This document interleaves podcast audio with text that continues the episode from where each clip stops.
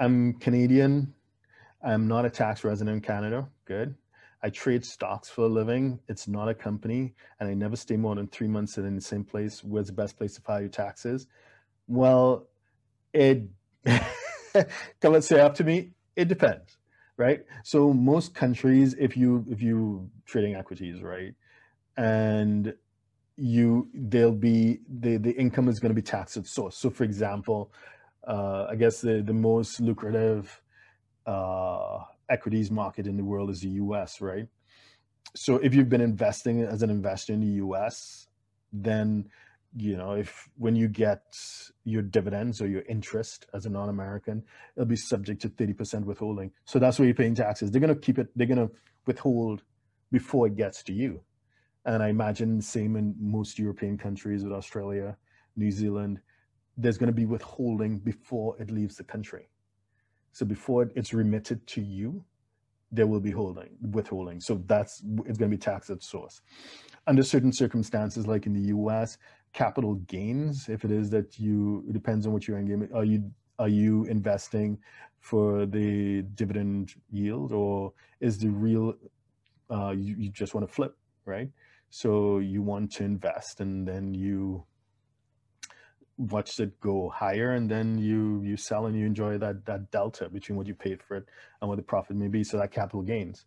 So that is actually tax free to non-residents. So okay. So it depends. So just generally speaking more often than not your investment income will be taxed at source.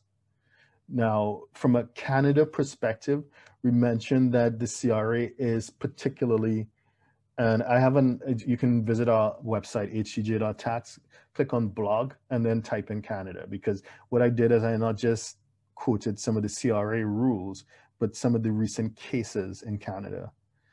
Because you may think, oh, well, I looked at the CRA website, I'm good. And I filled in the paperwork, ha ha ha, I'm done. No.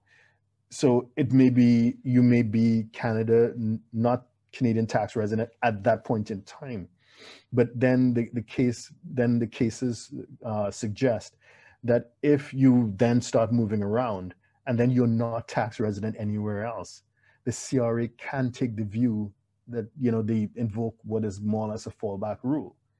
If you cannot demonstrate you're not tax resident somewhere else, you by default a tax resident in Canada.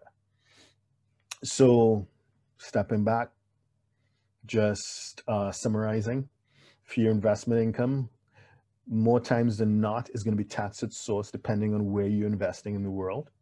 That's the first thing. And then secondly, be wary of the CRA.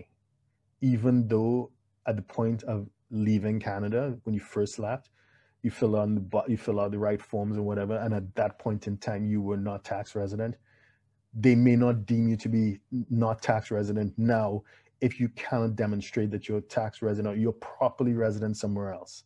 So just a heads up. So in a situation like that, we would always advise our client, hey, pick a place, plant a flag, establish residence there. Just in case the CRA comes knocking on your door later on, you have something to show them, you have something to demonstrate.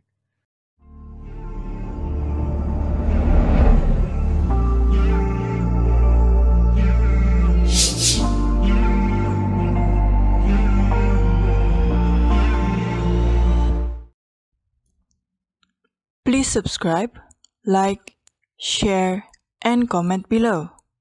Our books and upcoming event are available at htj.tax.